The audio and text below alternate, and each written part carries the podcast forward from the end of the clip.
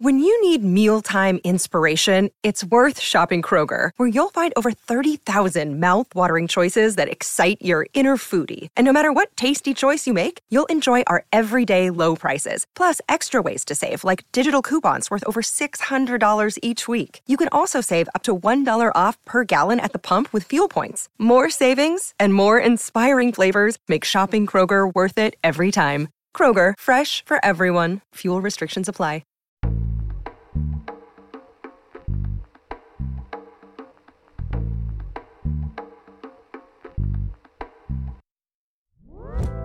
Hey, everybody. Today we are talking to my friend Cameron Friend. Cameron Friend is a minister, guest speaker, frequent podcast host, chaplain from Denver, Colorado, and he graduated with a BA in political science while also completing a minor in legal studies. He also earned his Master of Divinity, focused in theology and theological studies from Baylor University. Cameron is most known for his work around the areas of racial justice and conversations around race and culture. Cameron is the Youth and Millennial Engagement Coordinator at the King Center. And now, let's welcome Cameron to the show. Hi, Cameron. Thank you so much for joining us. We're excited to have you on the podcast today. Let's dive right in. So, I think given the current cultural and political climate, um, it feels like Dr. King's teachings are as relevant as ever, hit more urgent than ever. Um, but it kind of feels like it's more difficult to uphold the vision and mission of Dr. King. So, how do you feel like Dr. King speaks to this moment? What advice would you give um, for those that maybe feel like his message of nonviolence is not relevant any longer? Yeah, that's a great question. You know, one of the things that I think constantly gives me hope and, and a cause for the urgency of the moment is the idea uh, that we are tied in a, in a single garment of destiny together and inextricably so. Uh, I think the fact of the matter is, is that what we are seeing happening in the world uh, whether it be what's happening in Afghanistan, whether it be what's what's happening here in the U.S. with what's happening in Louisiana and Mississippi and Alabama with the hurricanes or the fires in California, um, or even just some of the uh, the economic turmoil that we've been experiencing collectively for the last several years. And all of these things affect every single one of us. So I think the relevancy of Dr. King is that it's what he talked about in 1960s, and really, you know, where do we go from here? Chaos or community? With his last book that he wrote, um, when he talks about in the strength to love, uh, the whole concept of building the beloved community. The reason that is important for us today is that we have to be able to utilize the principles and steps of nonviolence to not only not be do violence to people that are committing these crimes or you're being the perpetrators of injustice, but also to make sure we're coming up with nonviolent, equitable ways of solving issues and problems.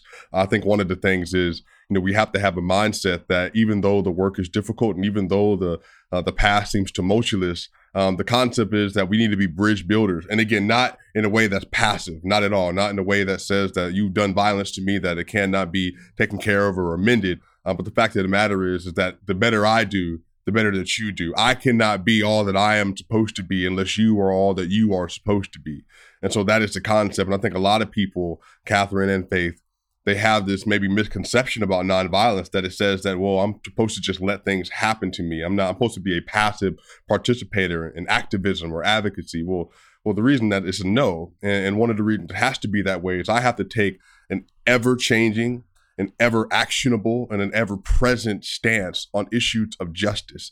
And I have to be willing to give myself, to give my time, to give my resources for the commitment to the work of justice. It's never ending, it doesn't stop. Uh, Mrs. Coretta Scott King said it very famously that freedom is never fully won, but it's earned with each and every new generation. So the way that we have to approach the fight for nonviolence is not one that is stagnant. It didn't end in the 1960s. It didn't end when Dr. Martin Luther King Jr. was assassinated. Uh, it didn't even end with the passing of Mrs. Coretta Scott King.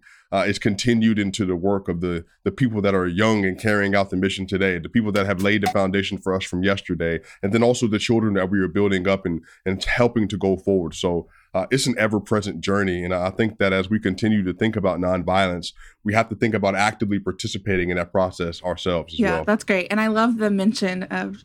Uh, Mrs. Coretta Scott King. We're all about Black women here and their contributions to civil rights and the work of justice. So appreciate that. Yeah, I think that's one of the things that Dr. Bernice King, CEO of the King Center, and, and the rest of the King Center staff has really made a, a strong ma- make, you know mention that Mrs. Coretta Scott King is the one that continued the legacy. You know, we wouldn't have Dr. King without Mrs. Coretta uh, because he was assassinated in '68. She established yeah. the King Center in 1968. She fought for the building to be established in 1981, and she continued a work of nonviolence to make Dr. King not just a uh, memorandum, um, but also to make his name, to make his legacy the internationally known spokesperson for nonviolence for NV365 and for the beloved community. So without Mrs. Coretta Scott King, black woman, black mother, black leader, uh, we wouldn't have the engine that is Dr. Martin Luther King Jr. today. I love it. Mm, that's really good. So I want to know what does peace building mean to you, but then also like how have the six principles of nonviolence actually shaped your personal work as an activist? Yeah. Well, that's a really great question. I, I think one of the things that I maybe have leaned into most in my own understanding of nonviolence in the work is uh, nonviolence does not seek to actually go after the person or the perpetrator. Uh, rather, it seeks to win friendship and understanding, mm. uh, but it also seeks to defeat injustice and not people. And I think that's maybe one of the mm. hardest things, right? You know, we mm. see the things mm. that are happening politically. We see the things that are happening down the street. You know, you hear about corporations taking advantage of the poor. You know, we hear about police brutality. We hear about the policing system, these police officers. Um, but the fact of the matter is, is that that person is also part of a broken system. And so, unless we address the system, and unless we address the issue and we continue to try to go after the people, then we still run into the same thing every day. And, and you know this because uh, you know, we had the height of the KKK in the 1960s and the 1970s, and we had the height of uh, the bombings in Philadelphia in the 1980s by the Philadelphia Police Department. But the fact of the matter is, unless you actually address the issues of violence, address the issues of racism, address the issues of sexism, address the issues of xenophobia, then you will not combat the very issue that will plague us in the 2020s, 2030s, and 2040s because people will always come and grow, but ideologies and methodologies that is consistent. So it's not that the messengers will always change, but the people who carry that message, those those are the ones that have to be formed and thought differently and they have to continue to think about their world think about their life think about the issues differently you know how is it that i can benefit from a system in a way that also another man or another woman can also benefit from as well. So uh, it's changing the way that we think. It's changing the way that we approach day-to-day subjects. It changes the way that we approach people. And so when you see conversations that are happening on twitter mm-hmm. especially you know you see things that are happening in the world if we make too much out of that one person then we lose sight of the very system that allowed them to do that work in the first place. Absolutely. So going after those issues is the most important thing that has affected me. And as an activist as somebody who works in advocacy is trying to find ways to find equitable solutions that uplift all boats together. Yeah. Yeah. I do have a question though. Another question. So, what about people who have that family member, that cousin, that whomever, that they just are like, they're in the second place, or you know, you you talking crazy, and yeah. I don't want to deal with them no more. You know, like when I listen to what you're saying, I'm like, man, that's so good. Like, but how do I, how do I address the system? How do I address the systemic issues? And I'm struggling with the person. Yeah, yeah, and I think that's one of the things I, I've learned over the years of doing work to eradicate racism that one of the things you have to have in order to have those difficult conversations is relationships you know that equity needs to be there you know the more trust that you already have in that person or a relationship then the more you can speak into that person's life so uh, i think in terms of addressing people that have some uh, conflictual things about them that they're saying or believing, or some actionables that are harmful to other people, uh, it's very important to be able to address that person directly uh, from a position of love. Uh, but again, a position of love is not passive. A position of love is strong and it's active and it's declarative as well. So uh, I think one of the things I've learned that I've had to do is to to love you well, I have to love myself well. And to love myself well, I have to have boundaries in place as well. So what that doesn't mean is that at every waking moment in my life, I'm going to give space to you every time you say something crazy or every time you make a mistake or every time you do something harmful. Um, but the fact of the matter is, I'm choosing when I'm going to do these things. But when I choose to do so, my intent is very clear and it's also very decisive. So I'm going to do it. We're going to have this conversation. I'm going to tell you what needs to be said. But at the end of this, you can choose to go along with it and make changes and continue to move forward, or you can choose to stay where you are. But I'm not going back to this place with you. So you're going to have to, you're going to have to sit in this place, you know, by yourself for a little bit. So I think it's about being able to find what you're able to do and having boundaries set for yourself. Otherwise, you will find yourself spending spending energy, and maybe even better yet, Faith and, and Kathryn, you'll find other people spending your energy and not having any control of your own. Yeah. Wow. that was word.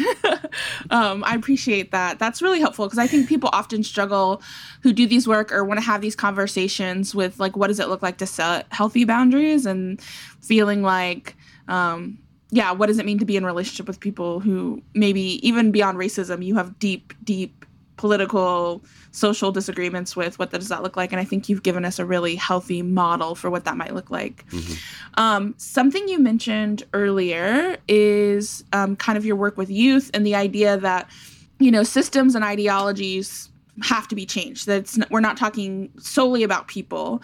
So I, the question is then why is investment in youth particularly important? How is it an important extension of Dr. King's work? And then what are some ways that we can engage students in anti-racism work and activism?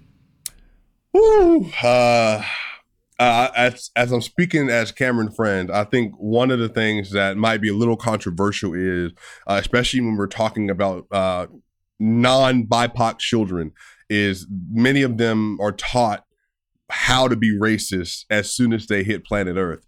And one of the reasons is if you're built, born into a system mm-hmm. that says that you know white skin and white values and white culture is better and superior and everyone that's in prominent positions around you is of a certain skin tone, then you start to believe this idea that somehow that is the way that things are supposed to be. And then every person you're around that's of color, uh, they're either in positions that are working underneath you, they're doing, you know, maintenance, whatever else it may be, which is fine. Those are fine, obviously jobs to have. But when you live in a world where there is a class that has been appropriated by racial categories, then it creates these very problematic tendencies and ideas. And at least it can so targeting youth is very important because we have to be able to teach black and brown children especially that they have the utmost value in this world that they have a place in this world they belong in this world they have a voice and they're powerful. We have to also teach white children or non-bipoc children that you know what you also have a place but be aware of the system that you do live in that was set up for you to benefit and for others to not to be able to benefit.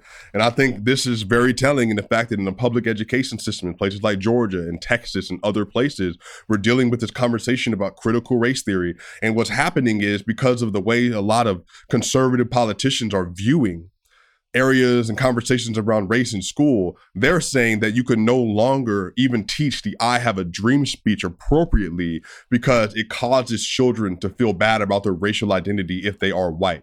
So now it's going to be in some cases, if it goes through, that you can't say that the KKK is morally wrong because that would then presuppose that there mm-hmm. is a moral leaning for folks that believe a certain kind of identity, which again, it's it's incredulous to think about, but that's where we are. So the reason that children are so important to go after and target is because while they're having the foundations laid for the rest of their life, while they're coming to understand who they are and how they want to engage in culture and society, they need to be taught that there is a reality to this world, but there is a truth to power that you have the ability to speak to. And there is a nonviolent ethic that you can embed in your person. That way, when you have personal issues, when you see domestic issues, you see international crisis, you can address it appropriately instead of saying, this is us versus them, this is we, and this is us. And how do we work together to accomplish strategies that have nonviolent, practical, equitable solutions to them. But again, you the earlier you can learn that, the easier it is to identify because you know we're adults now. Now it's not that it's a long shot for us to, us to learn, but we have 31 years. Me, I have 31 years of learning that I have incorporated into my person. So it takes a little bit more work for me to unlearn unhealthy habits or unhealthy thoughts. Whereas when you're a child, everything is brand new, everything is fresh. So with the King Center, with the Beloved Community Leadership Academy, with Students with King, it's about how do we embed and ingratiate the culture of nonviolence and Dr. King's leadership style into those children. That way they can grow up in it and be raised in it and they can speak it themselves as they're getting older. Yeah, no, that's really good. And yeah. I I mean, as a follow-up, I think it's so interesting these debates about critical race theory in school.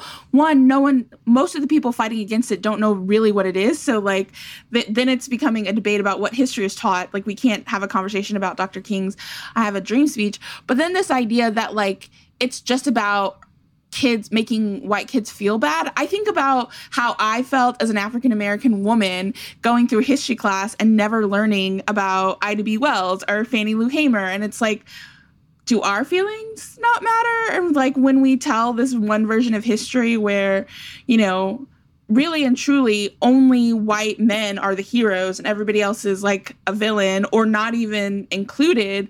Um, and i think it, to your point it speaks to the importance of these conversations that people are fighting so hard to keep young people from learning um, from learning these lessons. So i love what you said about how part of what you're trying to do in teaching young people is making it easier for them to live lives as adults, uh, living out this idea of King's beloved community. I love that. Mm-hmm. Yeah, there's just a lot of ignorance abounds. Let's just say it that way. Ignorance abounds. And, um, you know, the fact that Dr. King's work who was literally, I mean, one of the staples that you know you're going to hear in school and history. They're even trying to push back against that. It's like, I mean, y'all really don't want black people and, you know, other young kids mm-hmm. to really know black history. That's just the truth. Because, you know, you have to sit through learning about all these white people and they're not sitting there like oh my gosh so sad that the black kids don't know their yeah. history. They're happy about it. You know what i mean? Like they want to change the laws. And so um, i think that what you're talking about is is so important and why the youth need to be reached. But on the other side of this like kind of like following up there are some students who do want to get involved in activism work. But their parents won't allow them to. Um, and a lot of time this happens mm-hmm. mostly um, in with the non um, BIPOC community. Um, but then there are some within the BIPOC community that might want to go out there and protest or do something, and their parents are like, no, I, I want you to come home safe or whatever. Like, what advice do you give yeah. to students who are saying, how can I feel like I'm making a difference? How can I feel like I'm making an impact? Because let's not like sugarcoat it here. Students do make a difference. Students made a huge difference in the civil rights movement in their leadership. And so we cannot, you know, yeah make it seem like students don't have a voice and that their advocacy isn't powerful because it truly is. Yeah. Yeah, that's a loaded question. And I think there's a lot of ways that that can go. I think education is probably the most important thing. And I think we live in an era where you can educate yourself, thankfully. Uh, you know, that if you feel like you're missing something, uh, you know, when we were we were kids, I had to go to yeah. the library uh, to actually go find some books and everything, which is obviously still beneficial. But I mean, take it, take take ownership of your own education and your own learning. You know, if you feel like there's something you're missing, or feel like half the story is not being told, you have the ability to research that. There are many accredited resources that you can pull from to help learn about Black history, Indigenous history. There's ways that you can learn about how did we get here. You know, what where do we need to go to move forward? Know, how do I learn about issues that I don't feel like my school is teaching me? Uh, so taking ownership of your education is important. Um, also, social media. I think that social media has been talked about in a very broad stroke. A lot of people have a negative connotation associated with it. But the good news is I mean, you can go to TikTok right now, and there's people that are littering TikTok with education and yeah. backgrounds on Black stories and Brown stories and Indigenous stories, and you know what are the things that are happening now. I mean, even what we learned recently in the Indigenous community and some of the school systems that were literally punishing and and and killing children that no one knew about. Well, you learn about that from Indigenous people who know those stories, but couldn't share them publicly until now. So finding accounts, finding social media accounts, finding websites and finding things online that you can actually lean into. I would say at the King Center, uh, you know, if you want an opportunity to learn, you want direct quotation, you want direct documents from people like Dr. Martin King Jr., Mrs. Coretta Scott King, Slick. I mean, you want to hear about the Chicago Freedom Project. We have documents on campus that you can sign up and learn from, and you can read firsthand from the people who put that stuff together. I'm talking about millions of pieces of paper so there's so many resources for you to be able to take advantage of. And the more that you can continue to lean into your own education and empower yourself, then the stronger you'll be. Uh, I think that is a very uh, tentative line to walk if your parents are, if you're living in a house and you're underneath the age of 18 and your parents are telling you, hey, I don't want you doing this and that. I think, you know, I would never tell anybody to disobey their parents, you know, so I think you obviously need to be very respectful of that. But I also think that if there are, if there's something that you feel would be detrimental for you to miss out on, it's very important you communicate that. I think the biggest thing that I had to learn, and I don't know about you all. I know Faith and Kathryn, y'all have been great leaders your whole lives, and you know you might not have had the the run-ins that I had to have in order to get where I am now. But I think I really had to learn that I had a voice. That even when I felt that people didn't want to hear what I had to say, that what I had to say wasn't important, I had to learn to practice and get it out there with your own parents. Who else is there better to talk to about yeah. things you might be struggling with, things that you might believe you need to have a part of your life? About your own identity, about what you're trying to achieve, the life you want to live, the things you want to learn about. Well, who else is better to talk to about that? Because you know what the great thing is about living in a system in a family? It teaches you how to learn how to get along, but also to learn about what you need to do in order to get what you want to get and get where you want to go. So that's the thing that you have the opportunity to do. So have those conversations with your parents and or guardian. Have that conversation with your older or younger brother, older or younger sister, your cousins and them, your auntie and them, Pookie and them, whoever you need to talk to. You know, be willing to have those tough conversations because you are in charge of your own destiny in the sense of how you are being formed and shaped. So again, I, I, think that there's a obviously a way to be respectful about doing that. So I always want to make sure we're doing that. But at the same time, you have the freedom and the autonomy to ask questions. And if you don't feel like you're getting the answer as deeply as you want to get it, then there are ways that you can take advantage of the resources around you. Yeah, I think you said something really powerful about. I think that we um, minimize the role of education and activism and, and advocacy, and so like that that is can be a form of activism and ac- advocacy. Knowing a version of history or your own personal story um, does empower you in some ways, and you know maybe you're you can't convince your parents to let you get in the streets, but yeah. I think the investment you're making in doing the ev- education, whether on TikTok, I will say yes, trust, verify. but verify. Yeah, exactly, exactly. with social social media, but I will say that investment that you're putting in your own education and time, when you are 18 plus, you would be in a different place than if you had just kind of ignored that desire to learn more. Um, so I think that's a really great. To follow up with that, Kathryn, you said something really important. So we have the six principles and six steps at the King Center, but the six steps the first step is information gathering. Because again you cannot solve mm-hmm. a problem unless you know the problem. And so the two things that you have to do before you do anything else and understanding the principles and steps of nonviolence is information gathering and education.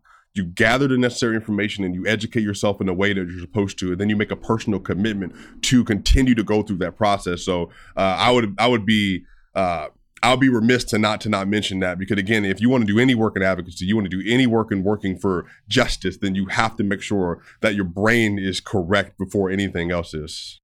Yeah, that's really good. Okay, since you mentioned, and I think Faith mentioned earlier, what are the six steps of nonviolence? Six principles of nonviolence. Yeah, so the six principles of nonviolence, again, this is uh very broad, but like six principles of nonviolence cover different things. So the first one is nonviolence is a way of life for courageous people. Nonviolence is a way of life for courageous people. The second one is nonviolence seeks to win friendship and understanding. The third one is nonviolence seeks to defeat injustice, not people. The fourth one is nonviolence holds that all suffering for a cause can educate and transform people and societies. Uh, in another way, uh, mm. suffering can be redemptive, meaning that there's things that you can learn from suffering. Now, again, it's not advocating just go out there and just suffer or let people just do stuff to you, but your experiences, they're not just for themselves. They are redemptive because you can learn from them, and those experiences can benefit other people. Mm. Principle five is nonviolence chooses love instead of hate, which again is maybe one of the harder ones to embody. Nonviolence chooses love instead of hate. Uh, and then principle six is nonviolence believe that the universe is on the side of justice. Uh, and again, depending on what uh, theological tradition you come from or what religious background you come from, uh, nonviolence believes that the universe, believe that God is on the side of justice because God is a God of justice, or believe that the long arc of the universe is to bend to the side of justice. Mm-hmm. So uh, understanding those are the six principles, and then I've also we also have six steps as well. Okay. Well, we'll link those in the show notes for anybody, and we'll also link the King Center so you can find all this stuff because it's great resources and some of it is free. Um, so I want to ask as we're closing because uh, I think Dr. King, even as he was, you know, giving a gut punch around the reality of injustice in our country, he was hopeful and he spoke to hope. And so to close, I thought maybe it would be good for you to share what you're hopeful, given all that's going on in the world. And there's a lot to be sad or angry or mad about. What are you hopeful for right now? Yeah, I, I think that one of the most pertinent things that has uh, stuck out with me the last couple of years. I think, despite how difficult things have been politically, uh, despite how ravaged this country and this world has been economically, despite the turmoil, the war, we have more people banding together for the work of yeah. justice than we ever have before we have more people participating in the voting process, particularly people of color, than ever have before. Um, we have more opportunity for entrepreneurship than we ever have before. We have more access to education and technology than we ever had before. So what's happening is even as the world is seemingly growing more divided, the world is also going down the path of how do we go about the process of restorative justice together. Uh, there's more young people than ever that have woken up to the American dream per se, or the myths of, of the right. world we're supposed to be living in and said, I don't want this. This is not for me. I want to choose different. I want something bigger. I want something more meaningful. I want something better for all of us. So now we are seeing a rise, a resurgence where in 2020, we had more protests in 2020 than we had had since the civil rights movement in the yeah. 1960s. So think about that. So even in the middle of a pandemic, in the middle of all these other calamities, more people are saying yes to justice. More people are saying yes to using their social media platforms, using their own businesses, using their relationships, using their education, using their pedigrees, using their families, using what they have to go forward in the fight for justice for all of humanity. And I think as we are educating ourselves, we are educating each other, we are finding ways to pour into each other. There's more sites available for you to mm-hmm. personally mm-hmm. fund movements and help people and assist people with resources. There's sites available to get the education and learning and reading that you need. You can go visit the Equal Justice Memorial in the middle of Montgomery, Alabama. You can go down to Washington, D.C. and see the largest African American museum in the United States. You can go to the King Center. You can go to Stanford and got the collection of all the, the Kingian nonviolent books. There's more access than ever. So there is no lack. And I think all that we are looking for is that uh, the the harvest is plentiful, but the workers are few. yeah. So, so making that active decision to be a worker for justice, to be a worker of love, to be a worker of strength, to be a worker of the beloved community, that is the active choice. And more than ever, we have more people saying yes to that process than ever before. And then not just black and brown, not just indigenous, not just Asian American, not just Korean American, not just people that live in first first you know first grade worlds and have access to technology anybody there's there's people right now, there's kids, this is getting me hype, y'all. There's kids right now in places in Africa and places in Haiti that are literally building systems of water and electricity without any any modern science or modern tools available to them. They're choosing to do this because they have access to information and they're utilizing it. I believe right now there is an eighth grader that just went to, to Georgia Tech, a, a young black boy that just enrolled at Georgia Tech. I'm like, y'all, th- there ain't got no reason but to be hopeful. There's no reason yeah. but to be hopeful. You know, so I think that as we are seeing everything for all the bad that we're seeing in the universe, there is way more good that's happening on a day-to-day basis. You just might not see it. Uh, and I'll leave you with this. One of my my favorite quotes of all time is there are probably 10,000 things that God is doing in your life right now and you can probably see 3 of them. So I think for all the nonsense we see in the world, there's 10,000 great things that are happening right now at this moment. And so we can be thankful for that. Now, that doesn't mean that we relax on the work. It means that we can be hopeful if we press leaning harder into doing the work of justice. Yeah, I love that. You got me hyped too. I'm feeling very like I was feeling we yeah, you know, we we were know, recording earlier and I was like, there's a lot. You know, I try to generally be a positive person and I'm just like, oh, the world. And I'm like, no, the world. so thank you for that. Yeah. yeah, it's good because it's a reminder that there wouldn't be so much pushback, so many laws trying to change, so many of those things if there weren't very visible signs of progress and people who are not content with things being the way that they have always been. And that's why there's so much opposition. And, you know, the news and things like that, you know, they're supposed to tell us what's bad going on in the world. They're not going to sit around and tell us everything that's happy that's going on. Um, so I think that you are right. There is more progress and there is a lot more going on that's positive than oftentimes that we see. And what we're really experiencing is the remnant of pushback, but not the overarching beauty of the movement that's truly changing the world. So, thank you for being on the podcast with us, Cameron. Um, we're so glad that you joined us. And now it is time for our favorite segment and yours Go Off Fam.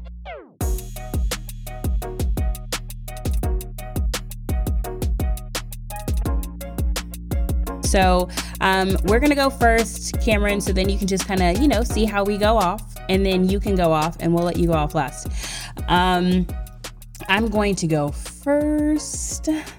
There's just so many things that I could uh, go off about, but I think I want to start with the positive first, which is going to be what I'm loving right now. My my bless. I think there are so many amazing conversations right now happening with Black women about um, mental health, caring for ourselves. Um, just kind of like a like a camaraderie, a sisterhood that I've seen happen, um, especially a lot amongst millennials um, more so. But there's just been more of a celebration and a lack of competition and scarcity mindset that I've seen amongst us. And I think that really encourages me for our generation, especially growing up with folks who are older than us, where it's kind of like, listen, this is my spot and I'm not leaving until I die. So you're not going to be able to, you know, be here or engage or come over here. There's so much more of a shared collective cheering on of one another. And I, I really admire that, you know, across the board um, for people. So I'm going to say that's something that I'm loving right now. Something that is a mess. There's so many things that I could say that are a mess right now, but I, I kind of want to do something a little bit more um, lighthearted. Now, I am watching 90 Day Fiance, or wait, no, no, no, no. That's another show I do like, not that one. Um, Married at First Sight, Married at First Sight, season 13 right now. Um, wow. Wow. There's so many things going on. I really feel like some of the couples that they have matched are definitely not going to make it and they've set some of these people up to fail. I think it's just because of the entertainment value. I think it's because they know we, we want to see some drama. But I really want to see these people end up together when they pair them together. So when they set people up to fail, and I'm like, you know, these couples, you you know this one said he wants somebody that's financially stable and she's over here talking about i got mountains of credit card debt and i don't even know how to i don't even really know how to save money. I mean why did you do that? Why did you do that? Like now like now now they gotta work it out. Not that it can't be worked out but i'm just saying when you come to the table with your preferences and then you just mismatch and now we have to wait to see if it even happens or if they even survive as a couple. So that's my mess. I just want i want the the experts to get it right. So Anyways, that's all I have to say. Kathryn, what about you? okay, so I have um, two messes one serious, one lighthearted my serious mess, climate change, and all of the people that um, still deny that it's a problem. We have seen over the summer with the fires and Hurricane Ida. I mean, the fact that like 13 people died in um, New York City because of drastic flooding. I mean, I think even as Christians, we need to take this more seriously. I think sure. creation care. I think this idea that God idea to redeem creation only applies to people is false and it's bad theology and i think we have to get serious because climate change is literally cu- killing it's literally killing people um, my not serious mess is it is allergy season in texas and Zyrtec and the pharmaceutical company is getting a lot of my money, and I'm not happy about it. Um, my bless Shout out to the Federal Trade Commission for investigating McDonald's and why the McFlurry machine is always broken because mm. we need answers. Hey, it's, the ice cream machine is machine is never working at McDonald's. So I appreciate the Biden administration for taking on that challenge. Hey, and then and, I also wait. Didn't they say about that investigation that the company that like owned or created the machines. They were like the only people that could come out and fix it. And they fought and they McDonald's sued them so that they and like their own staff can fix the machines themselves. And they, they actually won that lawsuit. Wow. Well, I you know for I'm a, I'm appreciative. Um, and then my last thing is I'll just recommend um, new show on Hulu, Only Murders in the Building, Steve Martin, Martin Short, and Selena mm. Gomez, which sounds not good, but it is delightful. Oh, and excited. especially if you like true crime, but it's like parody of true crime podcast, wow. it's really lovely. I do not like that Hulu does not release all the episodes at one time like Netflix. They're the worst. But the show is wonderful and it's worth giving a chance. Mm. Those are my blesses. Okay. Cameron. Well, uh, my first serious mess is I, am very perturbed with the fact that we have gone since 2005 with Hurricane Katrina, and the United States has not decided in uh, Louisiana uh, because of financial reasons and others that they didn't want to update the levee system to be where they could prevent stuff like this if they wanted to. It's just you you choose not to. Uh, I see this similarly to what's happening in the fact that we still don't have clean water like we should in Flint, Michigan since 2014. Yep. Uh, there is a common denominator with all these cities that continue to go through devastation. Uh, they black.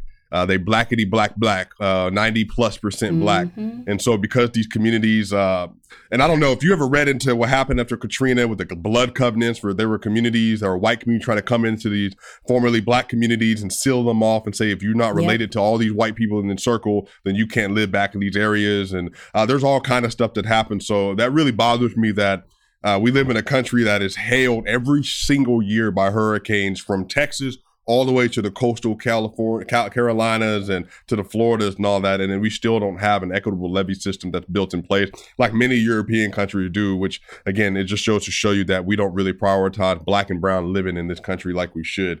Uh, my not so serious mess is I don't know if y'all been watching, uh, but there's a show on Nef- on uh, Hulu called Love uh, Love Island, and uh, I've been watching that the last two seasons. And my homeboy, right? And the, what did I say, y'all?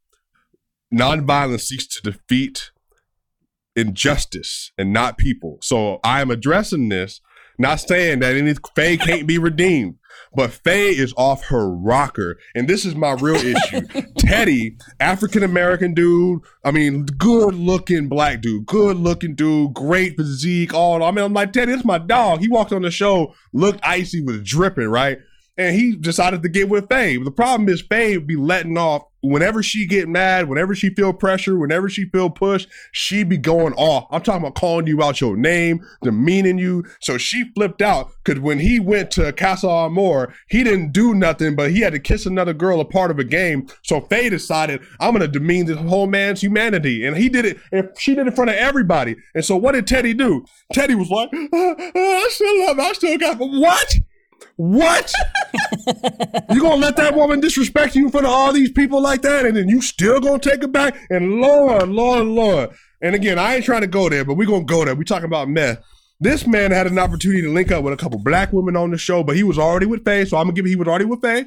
You know, Faye's a white woman. He was already with her. He was already leaned in. She's cool people when she cool. But he let some black women go. I'm like, Teddy, Teddy, they would never, they would never talk to you like that, and you're gonna go back to this this this white woman talking to you like that, talking about you love her, you crying and whatnot. Oh, I said, Teddy, Teddy, Teddy, I couldn't believe it. Go to your Twitter right now. If you ain't watched it, go watch it. But check your Twitter with Teddy and Faye, and it's, it's a mess, mess, toxicity, toxicity, toxicity. All right, and then uh, blessed man, there's there's so much uh, great content and stuff going on right now, man. Like I know Issa Rae just dropping a new show on HBO and all that stuff. And look, uh, I, I, just want to go ahead and say that uh, there there is a soon to be uh, podcast coming out with the King Center that's dripping in content and all that stuff as well. So be on the lookout yes. for the Rethink podcast and everything as well. Uh, let me go ahead and bless y'all. The fact that Faith and Kathryn is is keeping the Melanated Faith podcast going on like strong like it is. I mean, just the fact that y'all have been doing this in the middle of a panini, the fact that y'all are two black women, two educated black women, two intelligent black women, two kind and just strong black women who are just like, I know what my business is. I'm about my father's business, and we gonna tell this truth. The fact that y'all been running this game like you've been running it and doing it to the rate that you've been doing it, I'm gonna go ahead and give y'all a shout out. Bless up y'all. I pray that y'all grow in wisdom, stature, and favor with God and among men, that y'all continue to dominate y'all territories that you've been given, that it continue to expand across the board, because we need more black women like y'all running the game in the first place. So I'm here for it every day of the week, 365 days, 24 hours a day. Let's go. I love y'all. Y'all my people. Bless up. Bless uh, up. I love it. That's thank so, you. Uh, thank you for giving us our flowers. Yes, yes, and that blessing. Thank you so much. That's awesome. Oh, I also have to say, Cameron, I didn't know you went to Truett. I don't think we were there at the same time. I don't know. I was kind of a part-time student for the first couple years, so I don't know a lot of people, but that is very. I'm glad uh, we have that connection. Let me see. So, what year did you get done? I just graduated in May, but I started in fall of 2016. Yeah, so I was here. I was here in Atlanta at that point in time. You know, do you know uh, Saida? Yes, Saida. Shout Yeah. out to Saida. I love her. Yeah, yeah. She's at Friends University right now. That's that's my girl. Yeah, I definitely see her uh, about once or twice a year when I go up there. So yeah, uh, Truett got some. Truett got some. Got some goats, man. So I, I love that school. Yes, awesome. Well, thank you so much for being on the podcast with us. Um, everybody, just, you know, share this with your friends, like, subscribe, leave us a review on Apple Podcasts, and we'll see you next week. Bye, guys. Bye, y'all.